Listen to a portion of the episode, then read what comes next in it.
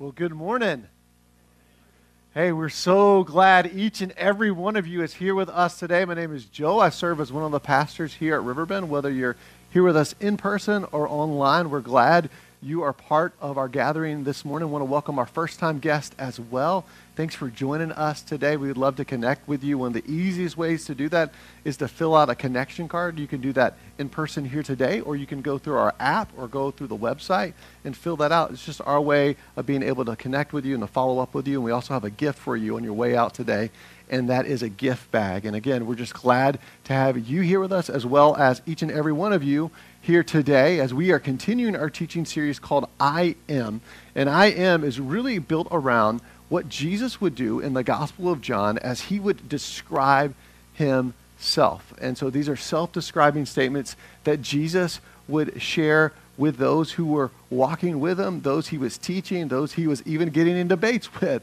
And these statements reveal who he is and what he is about. It reveals the fact that God came in flesh and dwelt among us, but also what it means for our lives, the implications, the applications of what that does as we walk with Jesus and all that he has for us.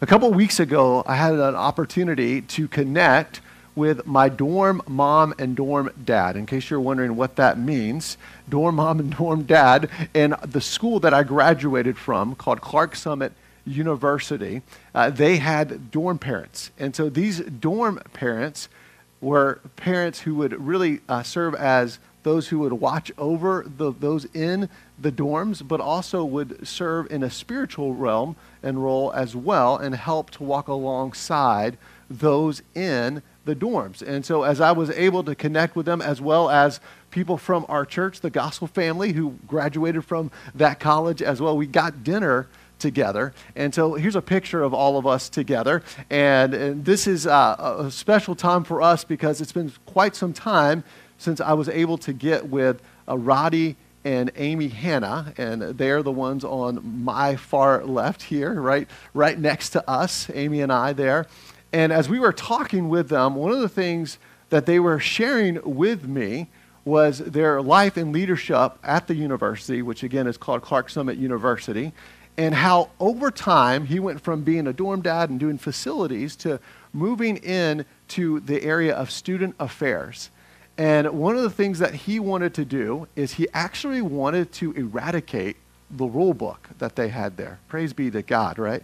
You know, that, those are good news. That's good news for everybody. And, and not that he didn't think that you should have boundary lines and discipline and, and all these things, but he wanted to move it away from these rules that were outside of the lines that would allow us to step into what Jesus says our life should be about. Really about loving God, loving people, uh, really walking in the fullness of what He has for us. And even when we slip up and make bad decisions, instead of saying, We're done with you, what's the path of restoration for you? Is there opportunity here? Is there opportunity for forgiveness to be given? Is there opportunity for growth to happen in your life? And as he's sharing this, I'm like, oh man, this is awesome, you know? And so he was, he had been working on that many, many years ago, and, and now they follow this new way of doing things. But when they started this, it was so tempting for the staff and the faculty to be like, what does the rule book say? And he says, well, we're not letting the rule book actually lead us, the old rule book. We're, we're going in a new way, in a new direction. We're, we have a new lens in which we're looking at things. And that would drive them crazy, right? because we get used to and we get accustomed to following these things, these ways in which we operate. And not that we don't need a way in which we operate, we just want to make sure it's the right way in which we're operating. That's not doing damage and choking out the life that we're intended for because it's very easy, even at a Christian college and university, to talk a lot about Jesus and grace and the gospel and the truth, but yet our hearts are far from his ways. Just like it was when Jesus walked the earth and he was dealing with religious leaders. It's tempting to do that. And so, as they were getting used to this new way of life, it has totally changed the climate there. In fact, I have a niece that's there, and she just really enjoys being there. It's life giving. I have another friend who has just sent his son there, and it's just a different environment and a different experience. But when we set out on a course that's outside of the thing that has made sense to how we operate in life, it's disorienting. And when Jesus came, it was disorienting for people too, because he was saying there's a way in which life is intended to be lived. There's a way in which I'm calling you forward, and that way is in me. And it was so difficult for them.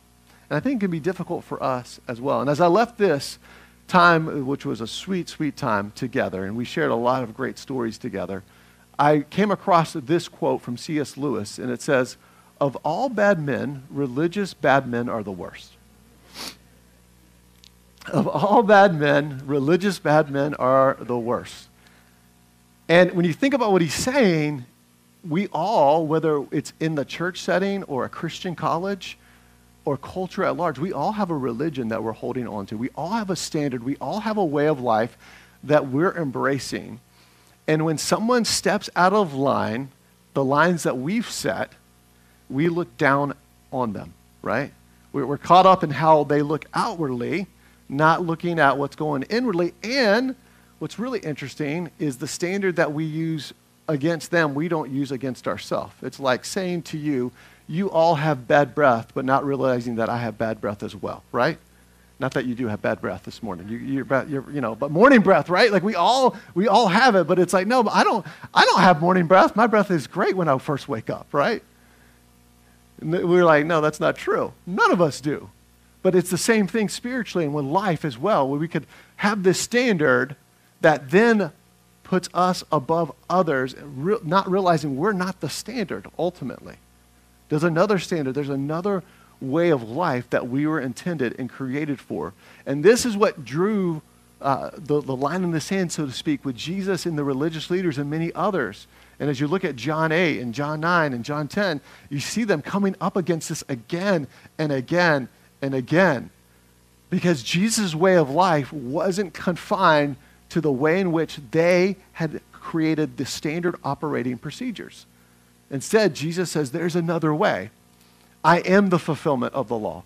I am, as we are going to read through some of these statements today that he would say, but as we've seen already, he would say things like, I am the bread of life. I am the light of the world. I am that I am. I am the gate. He's saying all these things, and again, it would drive them crazy because he's after something more than just them abiding by a bunch of rules and keeping everybody in check. He has something more for each and every one of us, which really leads us to what we've been saying throughout this series. And it's simply this that Jesus wants to awaken us to the more we are created for. Let's say that out loud on three: one, two, three. Jesus wants to awaken us to the more we are created for. He desires that. He wants to awaken us. He wants us to flourish in the way in which life is intended to be lived. He is the designer of life, and He is for you. And one of the hardest things for us to believe is that Jesus actually wants something for us. He doesn't necessarily just want something from us, He wants something for us. And when He asks something from us, it's actually for us, it's for our benefit. And it's hard to believe that. It's hard to get our mind around that. It's difficult for us to embrace that because of the challenge that comes against the standard in which we've created, or the standard that someone else has given us, or the standard at culture at large, or the standard even in Christian subculture. But Jesus is saying, No, I want to awaken you to the more.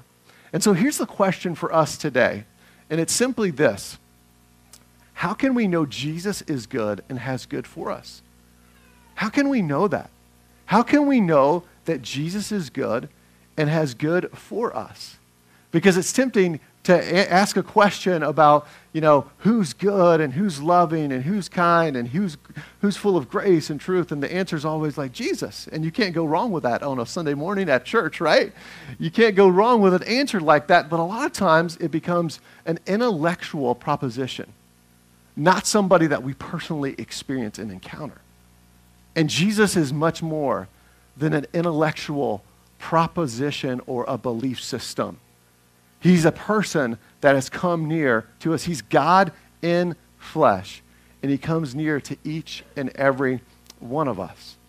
And so, as we continue today, and as we continue to see how we look at how good He is and has good for us, we want to hear what He would say about Himself. Again, we're going to continue where we left off last week in John 10. So, if you have your Bibles, I want to invite you to open up with me to John 10.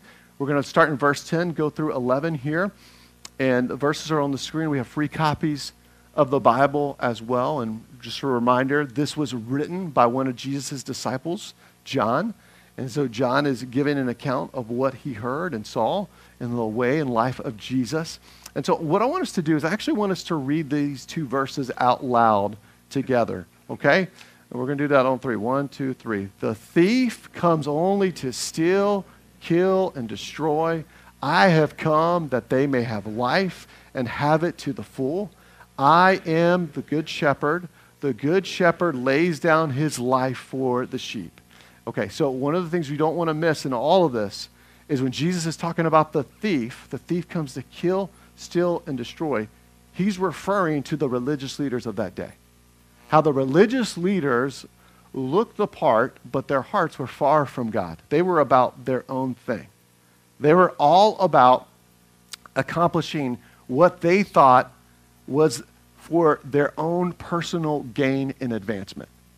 And Jesus is saying they're thieves and robbers, that this is what they come to do. They come to steal and kill and destroy. And then when you look at John 8, we also hear about another thief and another robber. And his name is the father of lies. His name is it's Satan, and he's the one that lies to us and wants to lead us astray. And it says that he's a murderer from the beginning. So he's anti us having life. These teachers were anti life. They were anti experiencing the fullness of life that we were intended and created for. But Jesus says, I have come to give what? What does he say? What? Say it again? Life. What? Life. Yeah, life. Life to what? Half half full? No, no, no. Abundantly, like overflowing. Like he's come to give us this type of life. This is found in who Jesus is his person, his life, death, burial, and resurrection. And it says that he is the good shepherd. And unlike these thieves and robbers who take, take, take, take, take, take, take, take, take, he was treated like a robber and a thief as he hung on the cross for you and for me. He laid down his life. He laid down his life willingly because he is the good shepherd. And this analogy of a shepherd is, is one who cares deeply for and walks with. And as we saw last week, they know his voice. They know his voice. And he calls them by name. He's like, hey, Larry. Hey, Frank. Hey, Eric. Hey, Brielle. Hey, John. Hey, Sam. Hey, Matt. Hey, Mark. He, he calls you by name. Chief, he's calling you by name. And he's caring for you and he's walking with you and he's leading you forward. And he lays down his life for the sheep, for us. He lays it down for us willingly and sacrificially. He does that for us. And it's really important as we think about this terminology of shepherd here that we don't forget that Jesus is a shepherd who is empathetic towards what it is that we're facing. It says of Jesus that he experienced everything that we experienced. So think about what it is you're going through right now. He's experienced it. And he was tempted in every way, it says, but he doesn't, didn't give in to the temptation, but he experienced what it is you're facing. And what does that mean? Well, that means that he's not just a great physician, which he is, but he's actually one who's experienced what you've experienced.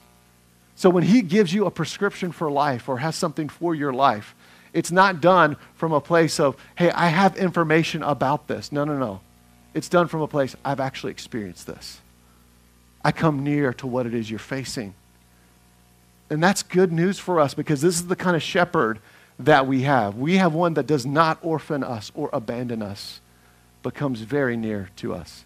And it goes on to say this it says, The hired hand is not the shepherd and does not own the sheep. So when he sees the wolf coming, he abandons the sheep and runs away. Then the wolf attacks the flock and scatters it. The man runs away because he is a hired hand and cares nothing for the sheep. In other words, Jesus says, Hey, I want you to know the difference. There's these hired hands, there are these people who are hired out to help with the sheep. But as soon as they see a wolf come, what do they do? They run, right? They run. They, they abandon the flock. They leave the flock. And it says that the wolves attack and, and the flock is scattered. And it says that they, the hired hand cares nothing for the sheep. He cares nothing for the sheep. They don't, they don't care about what it is that's going on, what it is that they're facing, because when the wolf is coming, they say, wow, this is above my pay grade. I didn't sign up for this, right? This gig is only worth $15 an hour. I'm out of here, right? Whatever, whatever it is, right? They're like, there's a difference, right? From someone who's fully vested and has ownership and stewardship of versus someone who's just hired, a hired hand. And Jesus says very clearly, there's a difference between what I come to do and what the hired hand comes to do. So as we think about this and his goodness of who he is and the good that he has for us, I want to give you this as we start off our time. The first is this that Jesus, the good shepherd, lays down his life for the sheep. He lays down his life for the sheep. He's a good shepherd and he lays down his life for you and for me willingly. And we're going to see him talk more about that in just a minute. But here's the next part of this What are the wolves you are facing in your life? I want you to be thinking with me this morning. Because if we're honest, we read a passage like that and we're like, okay, a hired hand, I get it. But some of you came in this morning, there's wolves that you're facing the wolf of unemployment, the wolf of anxiety, the wolf of addiction, the wolf of betrayal, the wolf of abandonment. What's the wolf that you're facing right now?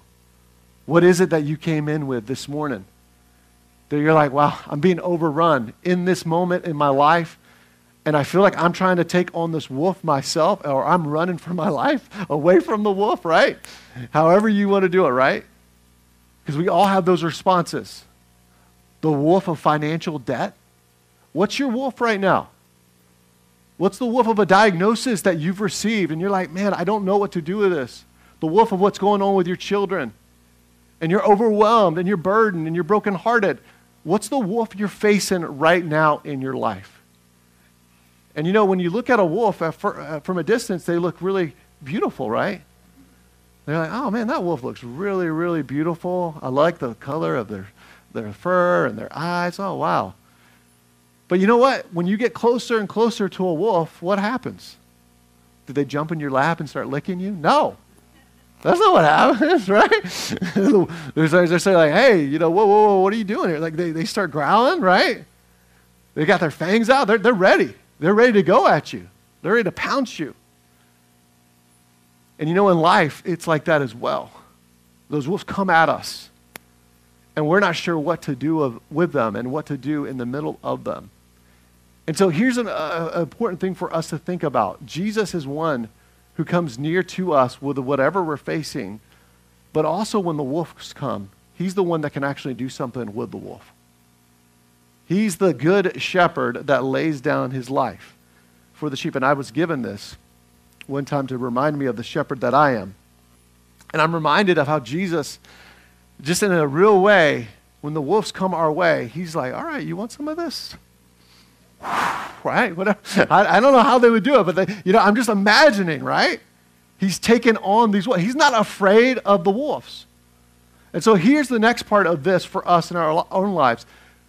Do you live your life for one who runs at the side of wolves or the one who runs towards the wolves? In other words, who are you living your life for? Are you living for Jesus who comes near to you and runs towards the wolves, or do you live for somebody else including yourself, who, when the wolves come, they're nowhere to be found. They're the hired hands in life. They may look like a shepherd, right? They got the gear, you know, they got maybe a staff, they got the lingo down. But when you look at their lives up close and you see difficulties come, all of a sudden you look around and they're nowhere to be found. Who are you living your life for? Who are you building your life around? Because Jesus is one, when the wolves come, he stands with you. He's the one that leads you through. He's the one that gives you what you need. He's the one that is making a way when there seems like no way at all. It's Him. As we continue on here this morning, it says this in John 10, starting in verse 14. It says, I am the good shepherd. I know my sheep, and my sheep know me. Just as the Father knows me, and I know the Father. And I lay down my life for the sheep. I have other sheep that are not of this sheep pen. I must bring them also. They too will listen to my voice, and there shall be one flock and one shepherd. Again, you hear him say it once again I am the good shepherd. And to know is to experience. It's not just I intellectually have information about you, but it's this ongoing communion with God where I'm hearing from God, He's hearing from me. They know me. They know me. Just as the Father knows me, and I know the Father. And He says, I lay down my life for the sheep. And I, I, don't want you to miss this intimacy that he's inviting us into, this dance that's so beautiful, this ongoing relationship that he has for each and every one of us through the finished work of what he would accomplish for us. He lays down his life willingly. No one takes his life from him. And I don't want you to miss that because Jesus doing this demonstrates his great love for us, but also through his life, death, and burial it would lead to what we would see in his resurrection. But Jesus also says something that I don't want us to miss because as we think about in the church terminology of a good shepherd, we often stop here where we say, hey, he's the good shepherd. He lays down his life for the sheep. But he also says something else. He says that there are people, there are other sheep that are not yet of this pen. They're not here yet. In other words, he's speaking of non Jewish people. He's saying, I have a heart for those who are far from me, and I'm going to pursue them, and I'm going to make a way for them to be a part of this. And this is beautiful to think about. He says, I must bring them also. And it reminds me of Luke 15, where Jesus leaves, or talks about the parable about the shepherd who left the 99 for the one. And so Jesus does this for each and every one of us. He makes a way, and he's inviting others to come in. And his invitation is exclusive, but I want you to hear how warm it is because he's pursuing a prodigal people, you and me, and he's making a way. And he says, They too will listen to my voice, and there shall be one flock and one shepherd. And this is good news and great joy that it was spoken of when Jesus came to the earth, what he would come to accomplish for us, what the nation of Israel was intended to be a light to the Gentiles, pointing to the one true God.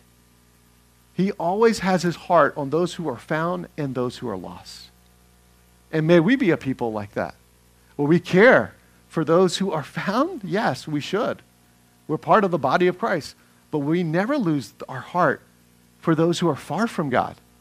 Because Jesus has a heart for those who are far from him and desires for them to encounter and experience His love, His purposes for their life. So, as we think about this and as we think about the goodness of God, Jesus is the shepherd who knows us and wants us to know Him. So, He knows us and He wants us to know Him. And again, just to remind you, this is about this ongoing relationship with God. This is about this relational connection with Him. And so, here's a question for you as we think about this do you know his voice? Do you know his voice? And there's something powerful about when you see and hear a familiar voice, right? We see a familiar face and hear a familiar voice. You know, yesterday I was at the Da Vinci Science Center with my son, and that place can get crazy. I don't know if you've ever been there, but it can get kind of crazy. There's a lot of people there, a lot of people there. And when, I, when I'm out there with my son, oftentimes he'll be out playing and and he, he loses me. Like he loses me. But I know exactly where he's at. I, I have my eyes on him, I have my attention on him. I know where he's at. And you can tell when he's like looking for me, the anxiety is rising. I can just tell. And so I come closer to him and I pursue him and I say, Hey, Ray. Hey, Ray.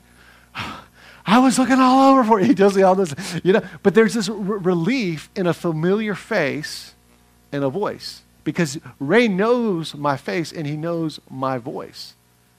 Do you know the voice of Jesus? Do you know the voice of Jesus? Are you familiar with it? And I want to give us some ways in which we can get to know his voice because I think it's really important that we think about that. Here's the first one I want to encourage us to befriend silence. Say that with me befriend silence. And so here's what is important that we recognize in our culture silence is a difficult thing. And for some of us, we're so addicted to being stimulated, the idea of being silent and still before God, we're like, what's the purpose of it? Well, the purpose of it is for Him to go do some work in our interior. And so, in that, we're inviting Him, say, Holy Spirit, you are welcomed here. Will you speak? Will you speak? And so, what I want to encourage you to do, this comes from Tyler Staton, uh, who wrote this book, uh, Praying Like Monks, Living Like Fools. All right, this is from his book. And so, what he encourages you to do is to start with two minutes of silence a day and just to be still before God. Just to be still, put your phone away, set a timer, and then all the preceding weeks, add another two minutes. All right?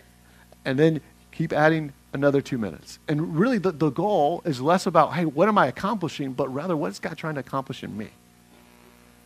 And so, what I thought we could do this morning, if you're up for it, you up for a little experiment this morning? I thought we could try two minutes of silence this morning. And we're not done with the message, by the way. This isn't the ending of it. In case you're like, okay, this is a weird way to end. But I, what I want you to do is, I want you to just put your phone away for a minute. And I'm going to set my timer. Do you trust me that I'm going to do two minutes? Here we go. I'm going to do two minutes. And what I want you to do is just listen. Listen and be quiet and be still for two minutes. Okay? And I'll tell you when I'm setting it. On your mark, get set, go. Great job, guys. Great job. Give yourself a round of applause. Nice job. Silence. And I want you just to think about it, even how that changes. Just you, how hard it can be. And it's okay if it's hard. It's a muscle that we're developing and growing. But it's an ancient practice that's really life giving to be still and to be silent. Be still and to be silent. The second one is this personalize God's word. It's tempting to read scripture in a way that again becomes an intellectual proposition but not a personal pursuit of me and an application in my own life. So as we think about even what we're reading today, and, and this was actually comes from a good friend of mine, John Cope. It just often reminds me as we're praying together and we're, we're discerning what God's saying to us is okay, so what, what truth are you going to apply scripturally to combat the lie that it's tempting to live in belief? So here's one for us. You know, the wolves in life are coming, and we got to take on the wolf ourselves, and we're alone and we're abandoned, and no one cares about what I'm experiencing and going through. And we have declared already that's not true in the name of Jesus, right? But the truth of the scripture, we could say something like this By the help of the Holy Spirit, I'm going to apply to my life this truth, Jesus, that you, according to John 10 11, are my good shepherd. You are the good shepherd of Robin. You are the good shepherd of Matt. You are the good shepherd of Ed. You are the good shepherd of Beth Ann. You are the good shepherd of Jason. You are my good shepherd. Do you notice a difference when we go from you are a good shepherd, which is true, he is, but he's my good shepherd. He wants to shepherd me in what it is that I'm facing and what I'm going through. And the, the choice for us is to declare that and to walk in that and to believe that and to write it down somewhere where we see it and visualize it. So maybe put it on a note card, maybe put it on a sticky note, maybe put it in a place that we're going to see it on a regular basis. Maybe we're going to take a screenshot on our phone. But we're just personalizing God's word. And here's the next part of this surround yourself with other sheep. Say with me, bah. Yeah, all right. So as you look around, I don't want us to miss this because there are other sheep here, And we need other sheep as we follow the shepherd because sheep left by themselves is not a good thing. It's not a good thing. They don't have good eyesight. They're not the smartest animal. Some would even call them straight up dumb, you know. But really, the idea is that we need community. We need one another. And I, I came across this video where a sheep fell through a, a, crack. He just fell through a crack in, in the, the ground, and this, this boy was helping him out. And so the sheep then runs by himself, only to fall in another crack. And you know, I think it's a picture of our lives. We need one another because when the sheep are together and following the shepherd, they're aware of what they can't see on their own. And we need the voice of the shepherd, but we need the voice of one another. We need each other to carry the joys and the sorrows and the burdens of life. We're not meant to do this alone. We're not meant to do that. And one of the greatest gifts we give to each other is to allow others access to our lives, to what it is that we're facing. The right people, trusted friends, trusted allies, but we cannot do life alone. We're not built that way. We're not built that way. And when we walk in light of who Jesus is and what he's done for us, it allows us then to run after him together.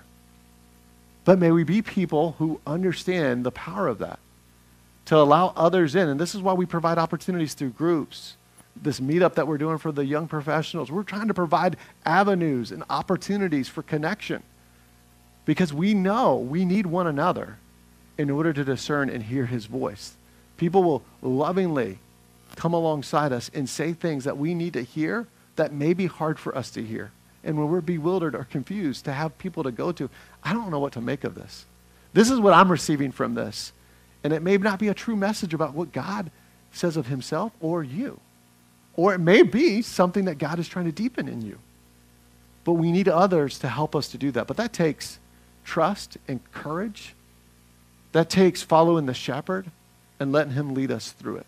So I want to invite you to be thinking about it. Again, these three ways are ways in which we can hear his voice and get to know it even better. Here's the next part, though, that Jesus says, and I want you to not miss this. Jesus is a shepherd who loves whose love leads him to look for the lost sheep. And we mentioned this before, but I don't want you to miss this part that we play in it because sheep were so valuable in this context. And they were valuable not just because they were beautiful animals, right? But sheep are valuable because of what they would produce for the shepherd.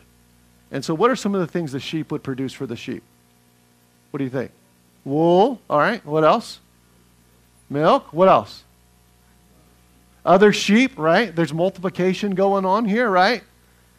And so Jesus doesn't want us to, to miss this because when, when a, a, sh- a sheep wasn't sheared and just kept getting more and more and more wool on them and eating more and more and more, they were eating more and more, what would happen to them? Do you know? They would maybe eventually die, but before that happens, I like how you took it to there, Sam but before that, though, they, they actually fall over. They, they, they're cast. That's the word, cast. And once they're cast and they fall over, it's difficult for them to get back up.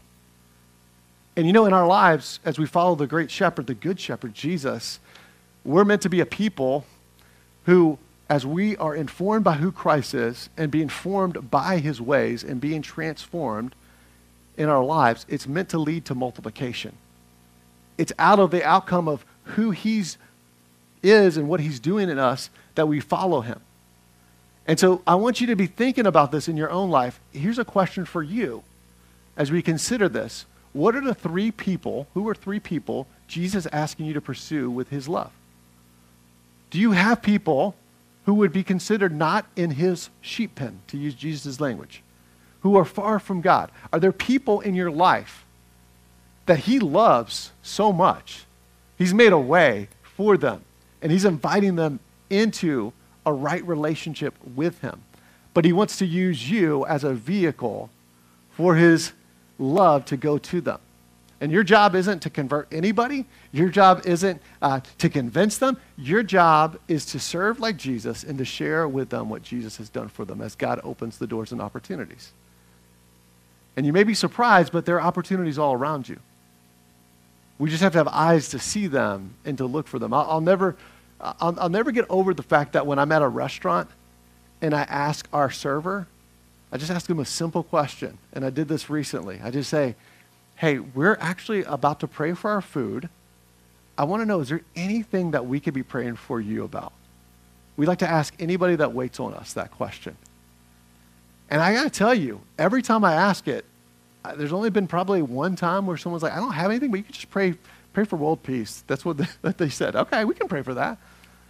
But it opens the door for conversation, and they're like, wow, that was so kind of you even to ask me that question. It, didn't, it doesn't feel intrusive. You know, and then even this Friday actually was, I was waiting to meet with my brother, and I was at his restaurant, and as I'm there, someone who works for him started to talk to me. And they were talking about some difficulties that they're having in their family and in their relationships with the family. And, and I just was, as I was praying for this conversation, I just said, you know, you know, one of the things that's interesting about Jesus is Jesus had difficulty with his family too. Like he understands, he gets what it is that you're facing and going through. He, get, he gets family drama. He gets it. And, then she started talking about, you know, yeah, you know, it would be great if we could somehow know God, but I don't feel like there's a way to know God because we're all broken and this world's broken. I'm like, well, actually, there is a way to know God. And we just start talking about Jesus and saying, hey, Jesus made a way to you and to me, even though at times most of us don't want anything to do with him. And he knows that we can't earn our way to him. But he's made a way and he loves you and he cares for you and he cares about what it is that you're going through. And then it moved into conversations about crystals and the power of crystals. And, and I said, hey, you know, you said about Jesus, he's the light of the world. He's a light that shines in the darkness. You know, he's, he's bright. He's brighter than even crystals. And she's like, okay. I said, well, I'll be praying for you. And then that conversation ended just like that. But it was cool. She wasn't offended. We just had an interaction like that. You know, there are people all around you, though, who are dying. They're starving for someone to listen to them. They're hungry. They're alone. There's a lot that people are facing right now. But who are those three people? And are you praying for them? And are you being purposeful with your life in response to Jesus, the good shepherd, pursuing you, but also pursuing those who are not of the sheep pen? Well, it continues on here, and there's the last part of these verses in John 10. It says this The reason my Father loves me is that I lay down my life only to take it up again. No one takes it from me, but I lay it down of my own accord. I have authority to lay it down and authority to take it up again. This command I received from my Father. Again, I want you to hear this. Jesus says, The Father loves me, and I love him, and out of response for that, I lay down my life only to take it up again. Death is not the end. Death is not the end. He says, I do this of my own accord. I, I, do this of my own accord. And this command I've received from my Father, I, I do. And then it goes on to say this The Jews who heard these words were again divided. Many of them said, He is demon possessed and raving mad. Why listen to him?